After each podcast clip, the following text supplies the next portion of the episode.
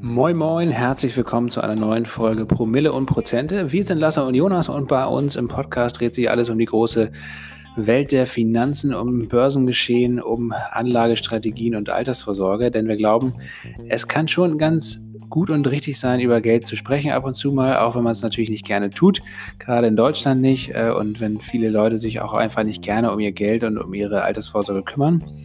Wir glauben aber, dass es äh, ja nicht nur sinnvoll ist, sondern dass es vielleicht auch ein bisschen Spaß machen kann, wenn man es richtig angeht und nicht so sehr technisch und äh, mit viel Fachchinesisch, äh, wie das sonst so üblich ist, sondern eben auch auf eine gewisse humorvolle und unterhaltsame Art und Weise. Das versuchen wir hier im Podcast äh, zu machen euch also die ganze Welt der Finanzen so ein bisschen zu erklären, euch das Börsengeschehen zu erklären, bestimmte Begrifflichkeiten aufzuschlüsseln und das aktuelle Geschehen natürlich, das äh, jetzt in Zeiten von Corona natürlich noch viel wilder und noch viel interessanter ist als sonst, euch äh, Woche für Woche darzubieten und aufzubereiten hier ähm, mit spannenden Diskussionen, mit spannenden Themen.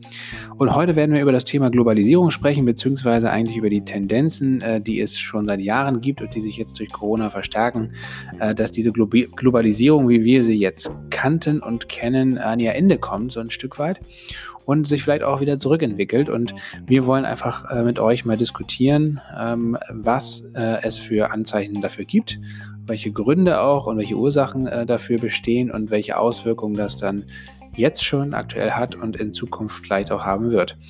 Ähm, zum Einstieg in die Folge werden wir viel über die letzte vergangene Woche sprechen. Da ging es ja richtig äh, hoch her an den Börsen und äh, auch vor allen Dingen nach oben, äh, obwohl es ähm, ja, die wirtschaftlichen Daten absolut nicht hergeben, aber durch die Geldflut der Notenbanken sind die Aktienkurse nach oben geschossen wie nur selten zuvor. Ähm, also das werden wir auch kurz thematisieren und vor allen Dingen auch damit verbunden dann das Thema Inflation, was wieder so ein bisschen an, ähm, am Horizont aufkommt, äh, wenn man sich die Frage stellt, ja, das wird einfach wahnsinnig viel Geld ge ähm, geschaffen von den Notenbanken. Wo soll das eigentlich enden? Wird irgendwann äh, diese Geldwertstabilität vielleicht nicht mehr bestehen? Und ähm, das hat auch wiederum ähm, viele Zusammenhänge mit der Globalisierung, also hat auch mit der mit dem Hauptthema dieser Folge zu tun. Wir freuen uns jetzt äh, auf Zuhören für euch, ähm, dass ihr am Start seid. Ähm, wir würden uns natürlich genauso freuen, wenn ihr vielleicht auch Fragen habt. Die könnt ihr uns gerne an fanpost.promilleprozente.de schicken oder auch bei Instagram sind wir erreichbar. Und wenn äh, ihr ja, die, die, den Podcast hier, die Folge irgendwie weiterempfehlt, äh, uns äh, hier und da auf bestimmten Plattformen folgt oder auch mal kommentiert, das ähm, würden wir uns sehr freuen darüber. Das würde uns äh, hier auch helfen, den Podcast weiter zu verbreitern. Und äh, genauso hilft es uns, wenn ihr bereit werdet, uns eine kleine finanzielle Unterstützung zukommen zu lassen. Das könnt ihr unter promilleprozente.de tun. Ähm, entweder einmalig mit Überweisung oder PayPal oder ihr könnt auch eine kleine Mitgliedschaft absch abschließen, dass ihr quasi wöchentlich, äh, Quatsch, monatlich, Entschuldigung, äh, uns einen festen Betrag zukommen lasst und auch noch weitere Benefits, zum Beispiel unsere Watchlist und ein Börsen-Newsletter und äh, viele andere tolle Sachen, bis hin zu einem, bis hin zu einem Whisky-Sample im Quartal äh, bekommt. Also wenn ihr da Bock drauf habt, schaut es euch gerne mal an. Jetzt werdet ihr auch gleich Jonas hören, denn wir haben die Folge remote aufgenommen und das Intro habe ich jetzt alleine gemacht, aber in der nächsten Minute wird Jonas mit seiner vertrauten Stimme auch am Start sein. Viel Spaß jetzt beim Zuhören.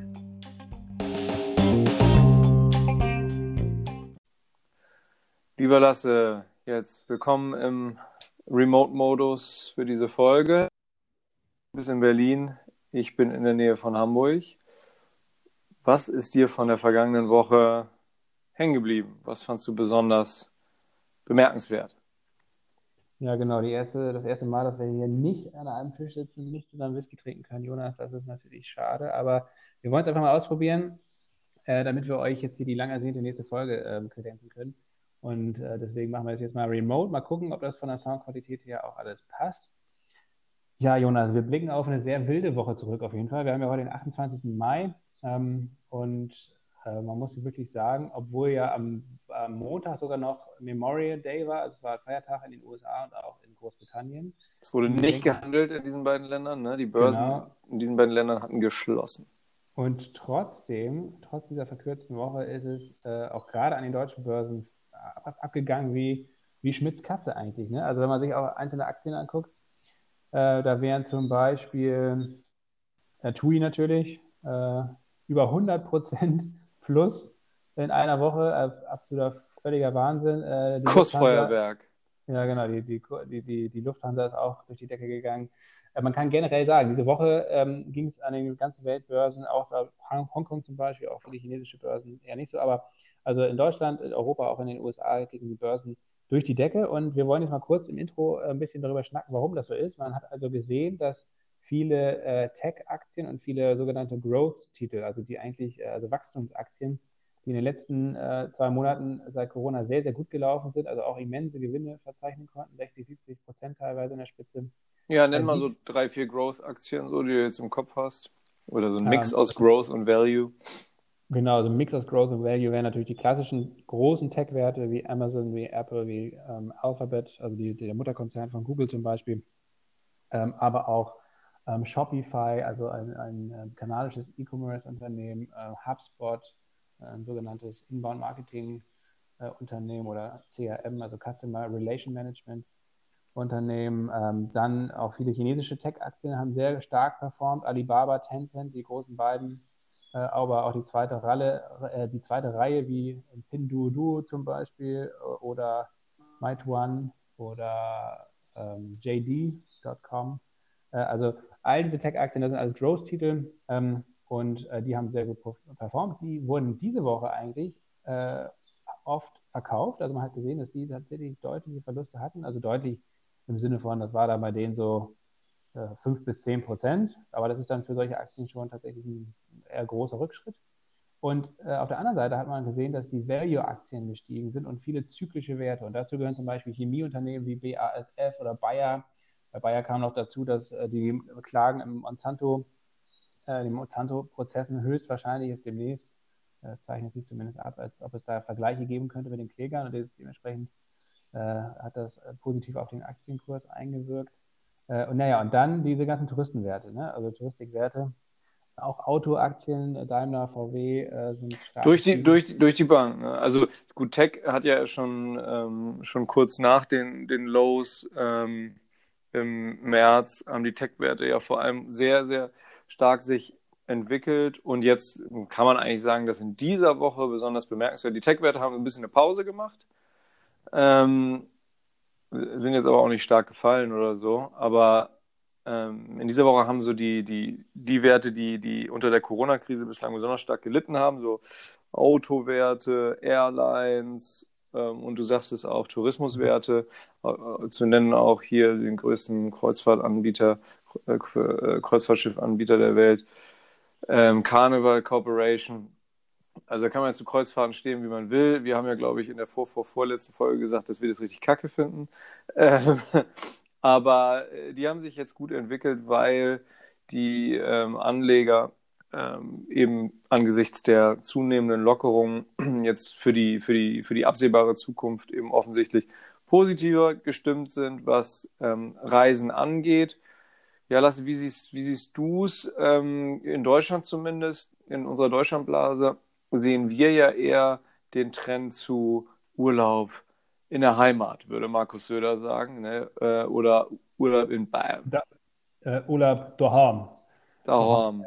Ich kann ja kein Bayerisch aber ja, also ich glaube generell, wenn man jetzt sich die Aktienmärkte gerade diese Woche anguckt, auch davor schon, ähm, dann äh, bin ich nach wie vor der Meinung, die Meinung vertrete ich jetzt ja schon seit Wochen, ähm, dass das äh, nicht, den, nicht, den, nicht der realen Situation und schon gar nicht der realen Wirtschaft entspricht. Äh, also wir, ähm, der Finanzmarkt entkoppelt sich eigentlich komplett von den fundamentalen Daten und auch von der reellen Lage, weil wir gehen nicht davon aus, dass eben äh, sich die Situation so schnell ähm, wieder normalisiert und schon gar nicht in diesen Branchen, die wir eben angesprochen haben. Das heißt also bei Flugreisen, auch bei Touristik und so weiter, selbst wenn es jetzt eine kleine Öffnung gibt, ähm, und es wieder ein bisschen geflogen wird, wir müssen uns immer vergegenwärtigen, die Lufthansa hat gerade 99 Prozent ihres normalen Fluggastaufkommens verloren, also eigentlich nahe 100 Prozent. Es fliegen normalerweise so 350.000 Leute pro Tag mit Lufthansa, aktuell sind es so 2.000, 3.000 Leute.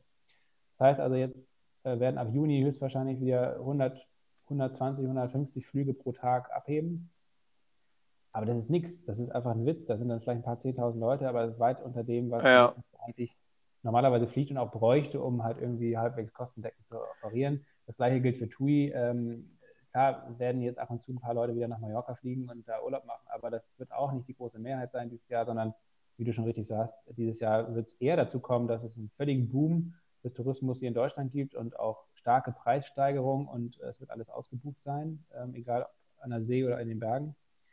Und, ähm, und das ganze Vertrauen, was in der Wirtschaft und auch bei den Konsumenten verloren gegangen ist, das wird sich meiner Meinung nach nicht so schnell wieder ähm, finden. These. Dementsprechend, das ist meine These, genau, äh, glaube ich auch nach wie vor, dass wir irgendwann einen äh, Rücksetzer haben werden jetzt in den nächsten Monaten. Ähm, und dass der, je stärker jetzt die Kurse ansteigen, dass der Rückschlag dann auch äh, desto härter ausfallen wird. Wie, lass uns doch mal, mal gucken, schnell, ähm, wie weit wir unter den, ähm, unter den Höchstständen hier, ähm, der, hier stehen. DAX ist jetzt ja schon 40 äh, Prozent gestiegen seit dem März-Tief, also auf 11.700 Punkte ungefähr. Wo war, ähm, wo ist Allzeithoch? 14.000 irgendwas, ne?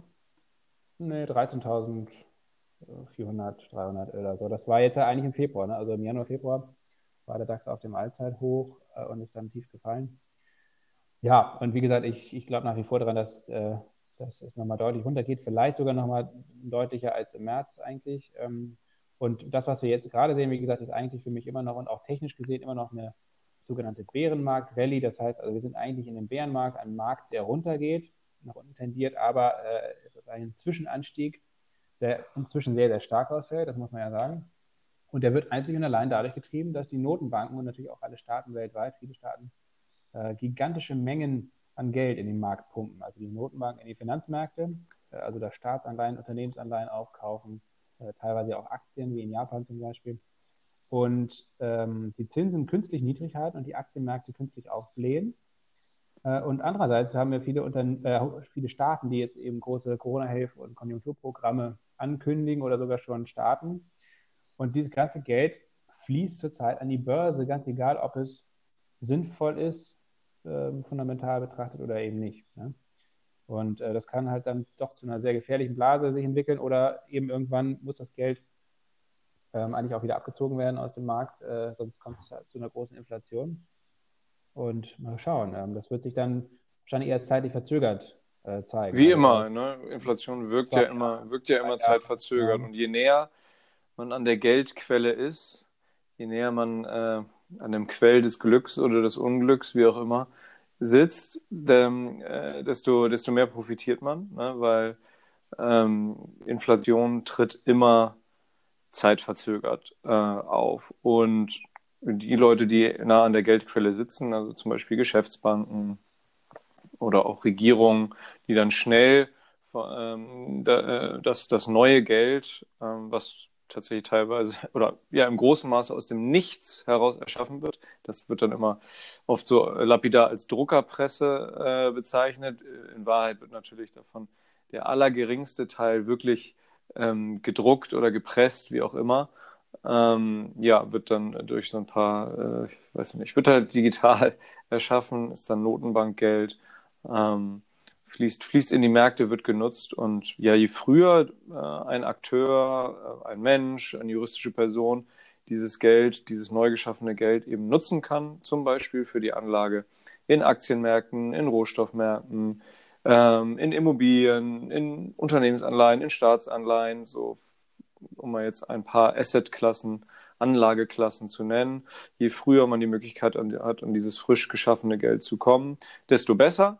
Ähm, und ähm, eigentlich hat, hat, sich auch in der Geschichte immer gezeigt, es hat äh, mehr oder weniger schwerwiegende Inflation gegeben bei ähm, dramatischer Erhöhung der, der Geldmenge. Ähm, so eine Hyperinflation kennen wir im Westen gar nicht mehr. Also die Menschen, die das noch wirklich erlebt haben, ähm, sind mittlerweile entweder sehr alt, ähm, ja, oder, oder, oder nicht mehr da ähm, weil, weil sie eben noch im, ähm, zur Zeit des Dritten Reichs eben eigentlich die letzte große Hyperinflation in Deutschland mitbekommen haben, ne, Lasse?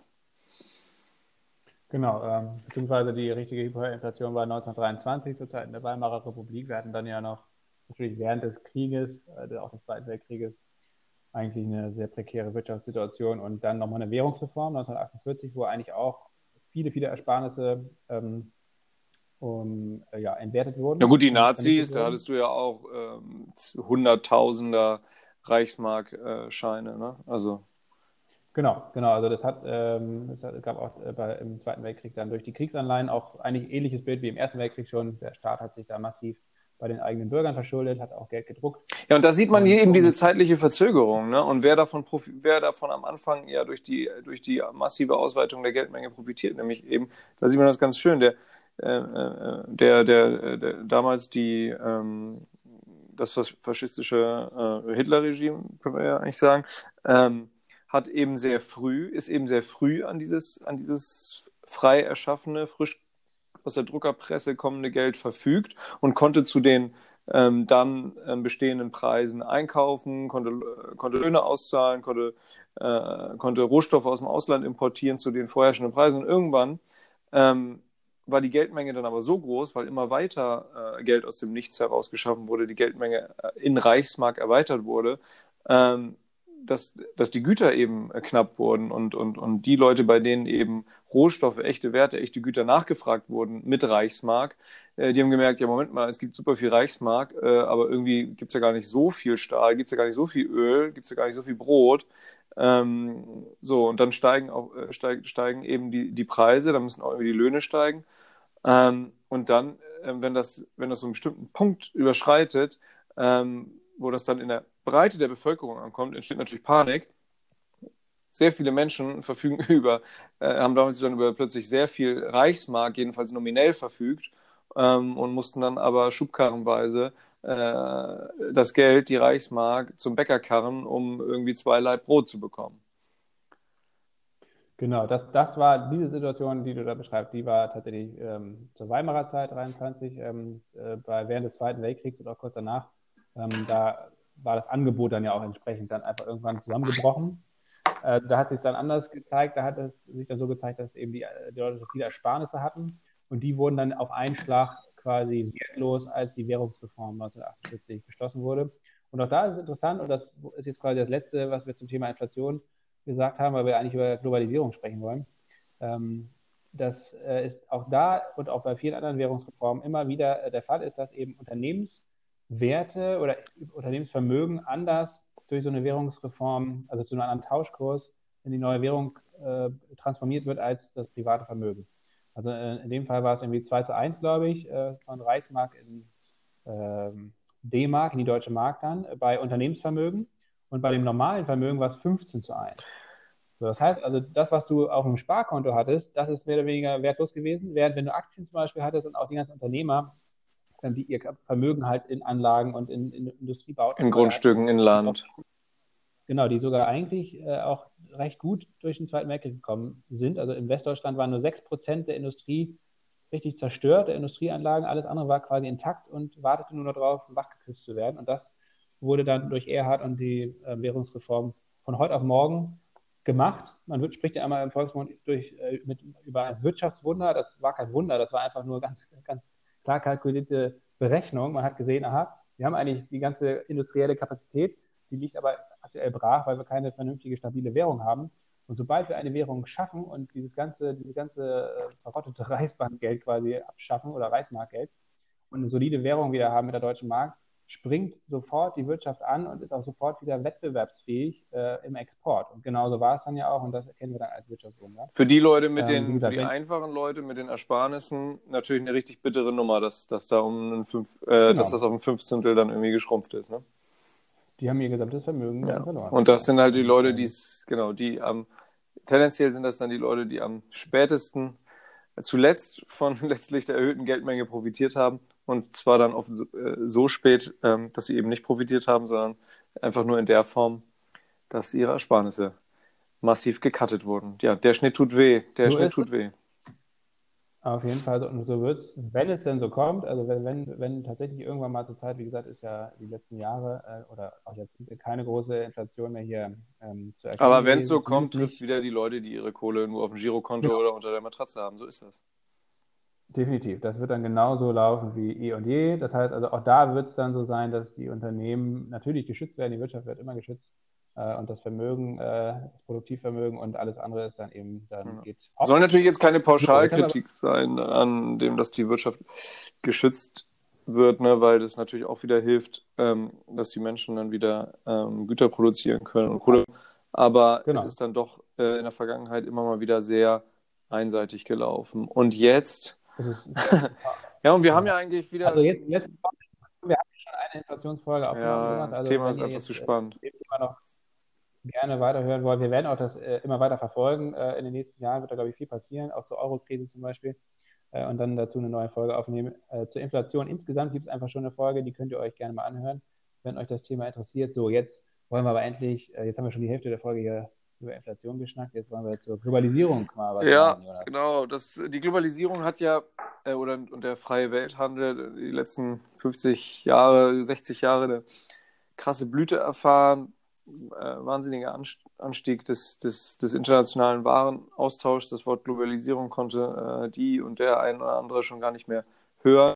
Und jetzt haben wir aber angesichts der Corona-Krise so ein bisschen so einen Trend ähm, zu einer Art Deglobalisierung oder zu deglobalisierenden Tendenzen. Ähm, zum Beispiel, weil wir in Deutschland jetzt zum Beispiel sagen, wir möchten bestimmte äh, Rohstoffe nicht mehr äh, außerhalb Deutschlands oder außerhalb Europas produzieren lassen. Wir müssen das wieder reinholen. Wir wollen diese krasse Arbeitsteiligkeit, zumindest in bestimmten Sektoren, die wir, die man als Gesellschaft oder die die Regierung als, als, systemrelevant äh, empfindet, wie zum Beispiel wichtige medizinische Produkte, wie Rüstungsgüter, nur mal um zwei Beispiele zu nennen, und die wieder ins Inland zu holen. Ähm, befeuert wird das ja immer wieder äh, aktuell von, von Donald Trump, der da so am prominentesten auftritt, aber bei weitem wirklich nicht der einzige äh, Politiker ist, der letztlich diesen, diesen Trend befeuert. Er ist einfach nur der prominenteste, wird da ganz gerne mal vorgeschickt. Und die Leute, die, die ihn da oft kritisieren, die ähm, gehen, die laufen eigentlich auch in diesem Fall in seinem Windschatten mit. Ne? Er hat ja kürzlich vor den Vereinten Nationen gesagt, the winners uh, of the future uh, won't be the, the, the globalizers, but the, the patriots. So, also er, er, sagt das ja einfach sehr direkt und sehr plump, ähm, aber äh, viele, die ihn kritisieren, machen jetzt eigentlich ähnliche Dinge. Ja, das kann man auf jeden Fall so sagen. Es gibt verschiedenste Gründe. Man kann jetzt vielleicht noch einmal kurz anführen, was überhaupt die Globalisierung ist und was sie vielleicht auch für Erfolge hat in den letzten Jahren. Hau raus. Ähm, ähm, also man kann sagen zum Beispiel, dass seit 2009, also eigentlich seit der letzten äh, Finanzkrise, äh, das Wirtschaftswachstum im vergangenen Jahrzehnt um 43 Prozent oder die, die gesamte Wirtschaftsleistung, das BIP, also um 43 Prozent zugelegt hat, also äh, fast 50 Prozent, also schon eine ganze Menge, vor allen Dingen in den Schwellenländern. Es wurden viele Millionen oder hunderte Millionen Jobs geschaffen. Ähm, allein in der Europäischen Union existieren heute 36 Millionen Arbeitsplätze, die nur von Exporten in Drittländer leben. Das heißt also, da sieht man diese Vernetzung. In anderen Ländern wie China ist es zum Beispiel ganz anders sogar noch. Also da sind, äh, China ist groß geworden als Werkbank der Welt. Viele andere asiatische Länder auch haben für den Westen seit Jahrzehnten äh, Waren produziert und exportiert und haben so letztendlich ihren eigenen Reichtum und ihre eigene Entwicklung vorangetrieben. Ähm, und äh, davon haben natürlich primär Unternehmen profitiert. Ne? Allein seit 2010 konnten die DAX 30-Konzerne ihren operativen Gewinn um mehr als ein Drittel steigern. Und äh, das hat dann im Umkehrschluss zusammen mit dem billigen Geld der Notenbanken auch die Aktienmärkte massiv beflügelt. Und äh, jetzt ist es aber tatsächlich immer mehr zu beobachten, wie du schon richtig sagst, Jonas, dass so eine Globalisierungsmüdigkeit eigentlich eintritt. Und das ist nicht erst seit Donald Trump und seit Corona so, glaube ich, sondern ähm, der weltweite Handel, der stagniert eigentlich schon seit über zehn Jahren, seit der Lehman-Pleite. Das war das quasi das Hoch des globalen Handelsvolumens. Das wird dann immer gemessen an, also wie viel äh, Prozent des BIP durch den globalen Handel zu, äh, hm. zustande kommen oder da, hoch dieser Warenwert ist. Das waren, glaube ich, 2009 so 59 Prozent und seitdem ist es zurückgegangen, äh, teilweise recht stark, dann wieder ein bisschen gestiegen und jetzt in den letzten Jahren wieder abgefallen. Ähm, ja, das hat verschiedene Gründe. Wir haben jetzt, du hast eben schon die politischen Gründe genannt, ne? also so Neonationalismus, ähm, viele Länder ähm, oder viele politische Führungspersönlichkeiten treten halt für Zollschranken ein, äh, für, für eine Abschottung der nationalen Ökonomien. Und ja, Prost Jonas, erstmal müssen wir natürlich auch auf einen, auf einen Whisky anstoßen. Ne? Schön aus dem Bourbonfass, ja, köstlich. Ja. Das, das darf nicht fehlen, ja. Ich trinke hier wunderbar einen kleinen Glen Scotia Festivalabfüllung aus Campbelltown letztes Jahr. Und du? Muss dir schmecken. Einen sehr alten Glen Turret. Hm. Ja. 1988 ja, gebrannt, ja, richtig gut.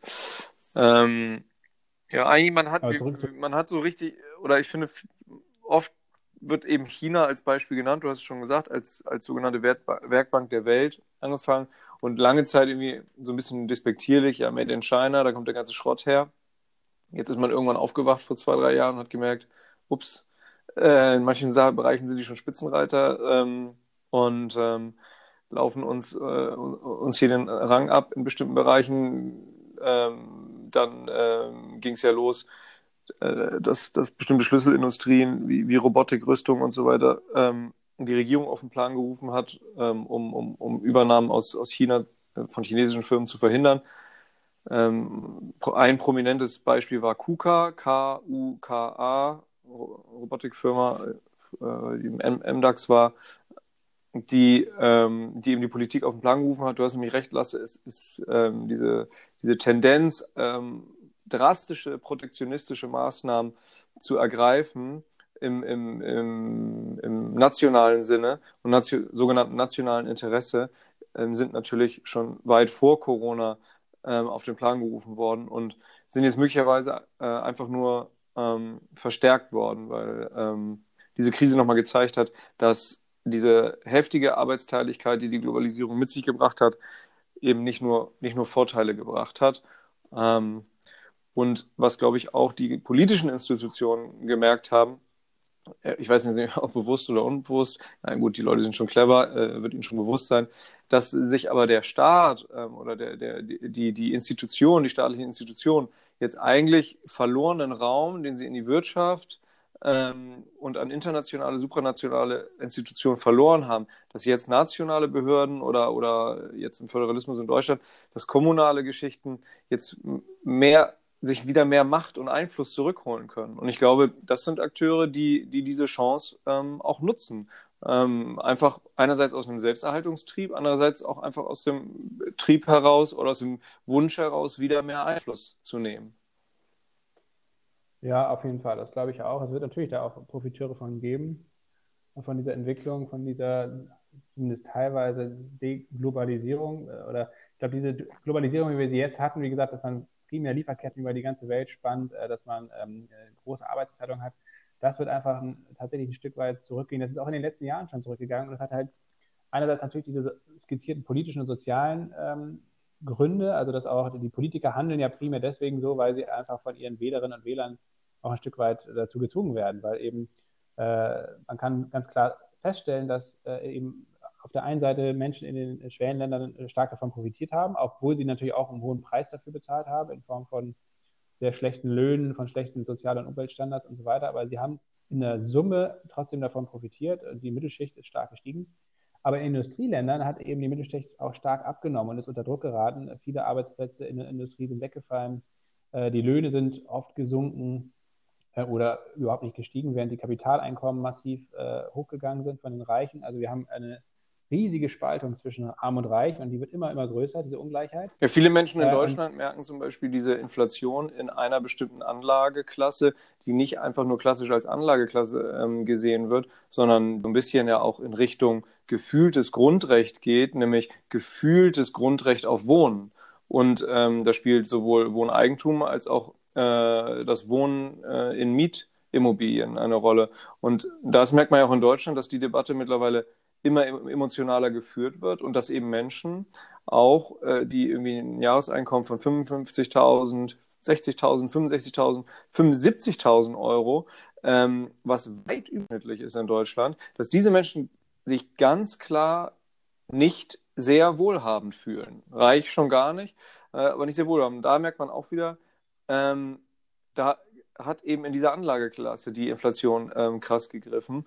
Und ähm, das ist auf jeden Fall so ein Bereich, ähm, an dem man ganz doll sieht, dass die Mittelschicht zwar die Güter des täglichen Bedarfs ähm, wunderbar konsumieren und kaufen kann, äh, Pauschalreisen kaufen kann, äh, günstige Lebensmittel kaufen kann, Ähm, aber das ähm, Wohneigentum und das äh, Wohnen in, in, äh, in, in, prominenten Mietlagen eben auch der sogenannten Mittelschicht immer schwerer fällt. Genau, dazu kommt das von dir schon skizzierte ähm, Problem mit den äh, anfälligen Lieferketten. Ne? Das hat jetzt durch Corona sehr, sehr stark äh, und gut gezeigt, dass also diese Lieferketten doch so komplex geworden sind, dass sie einfach äh, nicht mehr richtig überschaubar sind und ähm, dass durch die Just-in-Time-Produktion, also das, äh, das zeichnet ja primär auch in der Automobilindustrie zum Beispiel das Phänomen, dass es eigentlich gar keine Lagerkapazitäten mehr gibt, sondern die Lager sind auf der Straße oder auf den äh, Schienen, ähm, rollende Lager in den LKWs, in den Zügen, in den Flugzeugen. Und alles ist so getimed auf die Minute genau, ähm, dass äh, es mehr oder weniger mit dem LKW angeliefert wird, ein Teil. Und eine Stunde später oder eine halbe Stunde später wird schon am Band verbaut in den neuen, ins neue Auto. Und äh, um halt Handels, äh, um, um, um äh, Lagerkapazitäten zu sparen. Und das ist natürlich in Zeiten von Corona zum Beispiel, in Zeiten von ähm, ja, vielen ähm, Fabrikschließungen, von Grenzkontrollen etc. gar nicht mehr möglich. Und dann explodiert oder implodiert eigentlich so eine ganze Lieferkette. Und äh, das ist also auch ein Grund, weswegen wir zum Beispiel dann wahrscheinlich in, in Zukunft auch Produktionsverlagerungen wieder zurück in, in, die Herkunftsländer, in die Industrieländer sehen werden. Das wird dadurch befördert, dass es eben auch technisch mittlerweile möglich ist, durch 3D-Druck, durch äh, IoT, also ähm, Internet of Things zum Beispiel und andere technische Entwicklung, Automatisierung, äh, zu so geringen Kosten zu produzieren in einem Land wie Deutschland, weil du mehr oder weniger kaum Personalkosten mehr hast, dass du selbst arbeitsintensive oder vormals arbeitsintensive Industrien wie die Textilindustrie zum Beispiel auch wieder in Deutschland haben könntest, weil alles automatisiert stattfindet. Also auch das äh, befeuert diese Deglobalisierung äh, und dann auch ökonomische Gründe, weil wenn wir uns angucken, dass wir ähm, ein Großteil des weltweiten BIPs inzwischen durch Dienstleistungen erwirtschaftet wird, also nicht durch Waren- und Industrieproduktion, dann bedeutet das natürlich im Umkehrschluss, dass auch weniger Handel von physischen Gütern stattfinden muss. Und auch das reduziert dann äh, diese Globalisierung, zumindest die Globalisierung von. Richtig. Und was auch noch hinzukommt, sind wir uns ja, glaube ich, einig, ist der ähm, bereits krass äh, ausgefochtene äh, Macht- und geopolitische Konflikt zwischen der Volksrepublik China und den USA, ne? Ähm, USA. Der, der das auch äh, befeuern wird, ähm, weil eben ähm, weder die USA noch China sich, sich, sich natürlich gegenseitig äh, sich den einen oder anderen stärken wollen. Ähm, und wir äh, haben ja schon gesagt im, im, Zwiegespräch, wer weiß, vielleicht muss sich auch schon un unsere Generation ähm, an der Wahlurne äh, auch für das ein oder andere System entscheiden. Ja, das könnte durchaus sein, dass äh, gerade weil die EU so schwach ist äh, und keine, keine geeinte Machtposition mehr hat, kann es sogar so sein, dass wir zwischen diesen beiden Machtblöcken dann aufgerieben werden, zwischen den USA auf der einen Seite und den Chinesen auf der anderen Seite. Äh, und es dann wieder zu einer Blockkonfrontation kommt wie äh, zu Zeiten des Kalten Krieges. Das kann durchaus sein. Auf jeden Fall wird es definitiv so sein, dass wir diese Zeiten der Turbo-Globalisierung, wie wir sie hatten, also mit sehr neoliberalen Handelsstrukturen ja. auch, ähm, dass das wohl erstmal an sein Ende kommen wird, was in vielen ja. Bereichen vielleicht auch ganz gut ist, das ist ja, wie gesagt, auch viele, hat auch sehr viele negative Aspekte ähm, hervorgebracht. Nichtsdestotrotz kommt es halt jetzt darauf an, in was für einem Zeithorizont dieser Wandel stattfindet, weil wenn er natürlich zu schnell stattfindet ähm, und dann auch noch durch solche Krisen wie Corona zum Beispiel begleitet wird, dann ist damit zu rechnen, dass es halt zu sehr starken Verwerfungen kommen wird. Absolut, ja. Und jetzt haben wir so langsam das Ende erreicht, fürchte ich, Lasse. Ne? Die 30 Minuten. Aber äh, wir bleiben dran. wir bleiben dran. Ah, guck mal, jetzt läuft es einfach weiter hier, die Aufnahme. Meinst du, wir können einfach weiter sabbeln? Ja, wir, ja. ja jetzt, wir nehmen nämlich heute jetzt Remote, also wir nehmen bei Anchor FM auf nee, ähm, und das äh, ist normalerweise nach 30 Minuten vorbei. Jetzt haben wir die Möglichkeit, das äh, im Remote-Modus ja. hier tatsächlich sogar noch äh, äh auszuführen weiter. Aber wir wollen ja trotzdem bei 30 Minuten eigentlich bleiben. Das heißt also, wir können jetzt gut und gerne zum Abschluss kommen, Jonas.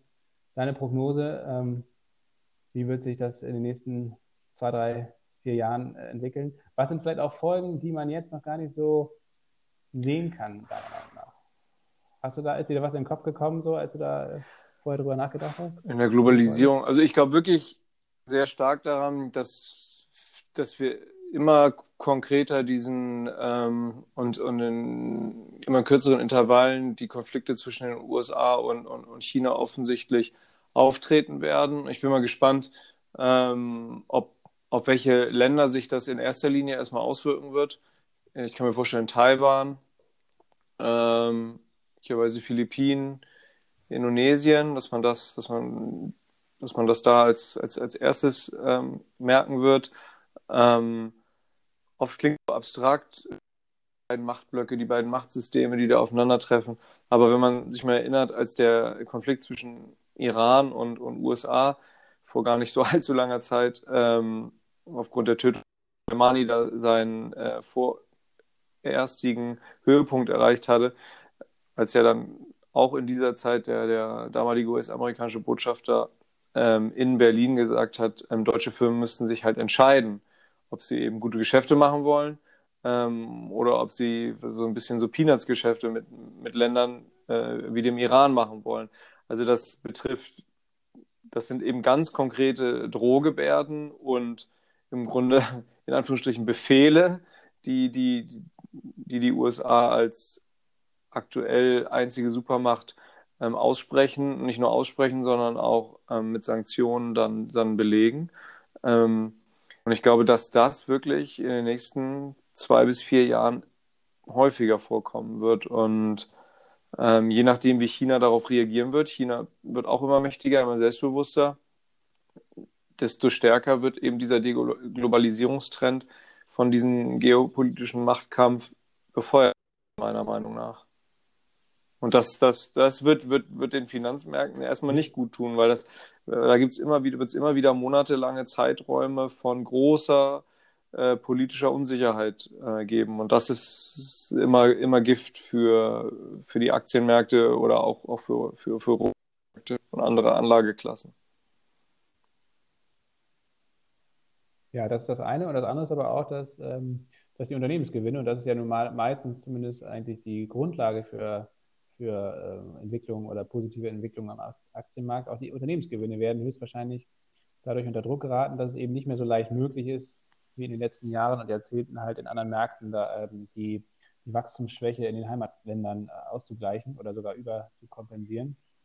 Ähm, und was ich auch glaube, ist, dass wir, ähm, und das schließt so ein bisschen den Kreis ähm, zum Anfang der Folge hier, dass wir dadurch eigentlich auch eine ein zusätzliches Inflationsrisiko sehen werden, weil das war einer der Hauptgründe, ähm, warum auch die Ausweitung der Geldmenge in den letzten Jahren überhaupt nicht zur Inflation geführt hat in der Realwirtschaft, weil wir einfach so günstig durch die globalisierten Märkte oder Lieferketten so günstig eben herstellen konnten, Produkte ja. des täglichen Bedarfs ja. produzieren konnten und auch liefern konnten. Und wenn das zusammenbricht oder beziehungsweise zurückgefahren wird, sei es nun Kleidung oder sei es nun alle möglichen äh, Elektronikgüter oder sei es jetzt auch, ne, also es ist ja super und ein, ein sehr, sehr positiver Nebeneffekt durch Corona, dass dieses ganze äh, missratene Tun da in der Fleischindustrie jetzt endlich mal äh, ja, offengelegt ist es ja letztendlich schon die ganze Zeit, aber es hat niemand gekümmert. Jetzt wird es hoffentlich endlich mal angegangen, dass da die Arbeitsbedingungen und vor allem auch die Tierhaltungsbedingungen irgendwie verbessert werden. Aber das wird natürlich in der Konsequenz dazu führen, dass Fleisch zum Beispiel teurer wird. Und, äh, und, und das ist auch gut und richtig so.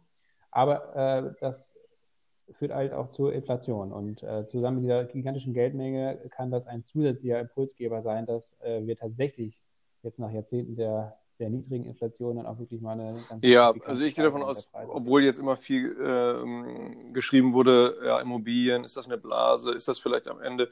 Ich gehe persönlich davon aus, dass ähm, dass Immobilien, ähm, auch Gewerbeimmobilien, aber vor allem Wohn Wohnimmobilien, ähm, dass es da weiter zu, dass das weiter eine der, der renditestärksten äh, Anlageklassen blei äh, äh, bleibt. Also was, was die Preissteigerung angeht. Ne? Also die Investoren machen ja teilweise bei, Wohnimmobilien jetzt, jetzt keine wahnsinnigen Renditen. Das liegt ja oft in, auch in so einem niedrigen einstelligen Bereich. Nur ähm, die Preissteigerung ähm, zum Erwerb dieser Immobilien, die werden meines Erachtens ähm, stark weitergehen. Also das Geld muss, das Geld muss ja irgendwo hin. Ne? Das, ist, ja. das, das Geld will irgendwo angelegt sein und ähm, sucht sich tendenziell die, die profitabelste Möglichkeit und die effektivste Möglichkeit, sich zu vermehren.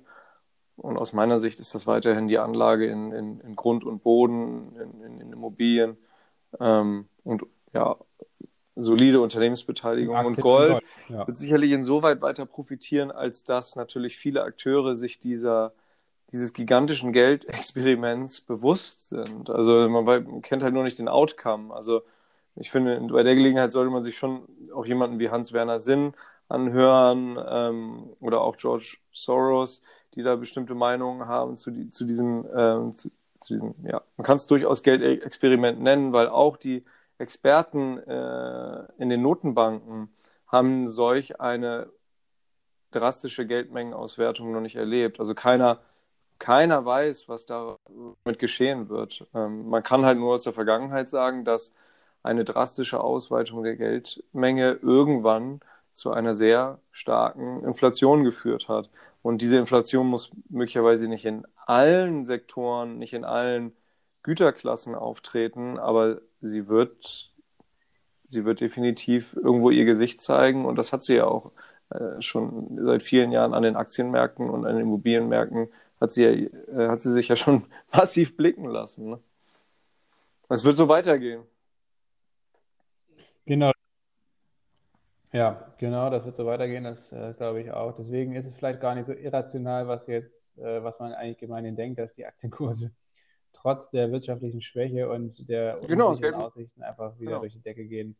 Wir werden, genau, wir werden sehen. Ähm, vielleicht bleibt der Knick nach unten auch wieder aus und wir sind längst im Bullenmarkt, ja. Jonas. Das werden wir im Herbst dann sehen. Ähm, das war's. Wir haben jetzt natürlich wieder ein bisschen überzogen, aber ich hoffe, es war trotzdem spannend für euch. Ähm, wenn ihr Fragen habt zu der Folge und generell auch irgendwelche anderen Fragen zu vielleicht weiteren Folgen, die wir machen sollen, zu weiteren Themen, über die wir sprechen sollen, dann schickt uns die gerne an fanpost.gmo, äh, nicht geilmontag, das ist der andere Podcast von mir, äh, fanpost.promilleprozente.de. Jonas, dein letztes Wort Legt aus Rheinbeck.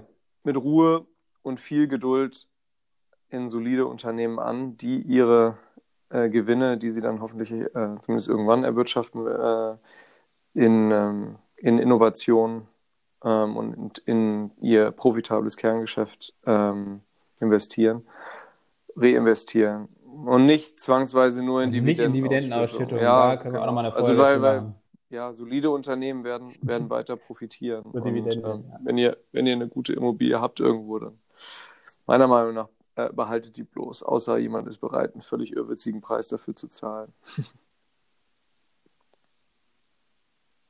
Tja, ich habe noch keine Immobilie, aber mal gucken, ich habe auch kein Geld, äh, mir eine zu kaufen. Ja, ja Pablo Picasso hat ja gesagt, lass er auch. Wir werden sehen. Er hat mal gesagt, ähm, er würde gerne leben wie ein armer Mann äh, mit einem dicken Haufen Geld.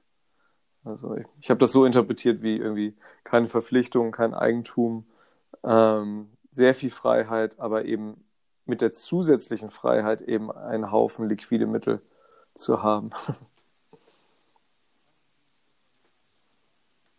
Das ist ein schönes Schlusswort, Jonas. Wir verabschieden uns von euch. Ich wünsche euch eine gute Woche, ein schönes Pfingstfest am Montag, einen schönen Feiertag und dann sehen wir uns und hören uns vor allen Dingen nächste Woche wieder. Jonas und ich sind dann vielleicht auch wieder beide analog, ja, ich denke schon. Äh, mit der Aufnahme beschäftigt hier in Berlin. Mal schauen. Wir werden sehen. Hoffentlich hat das Experiment jetzt hier gepasst und der Ton ist gut und vernünftig, zumindest einigermaßen so zum Hören. Ab nächster Woche wird es dann wieder. Bis dann, ihr Lieben. Bleibt gesund. Bombastisch. In diesem Sinne, auf Wiedersehen.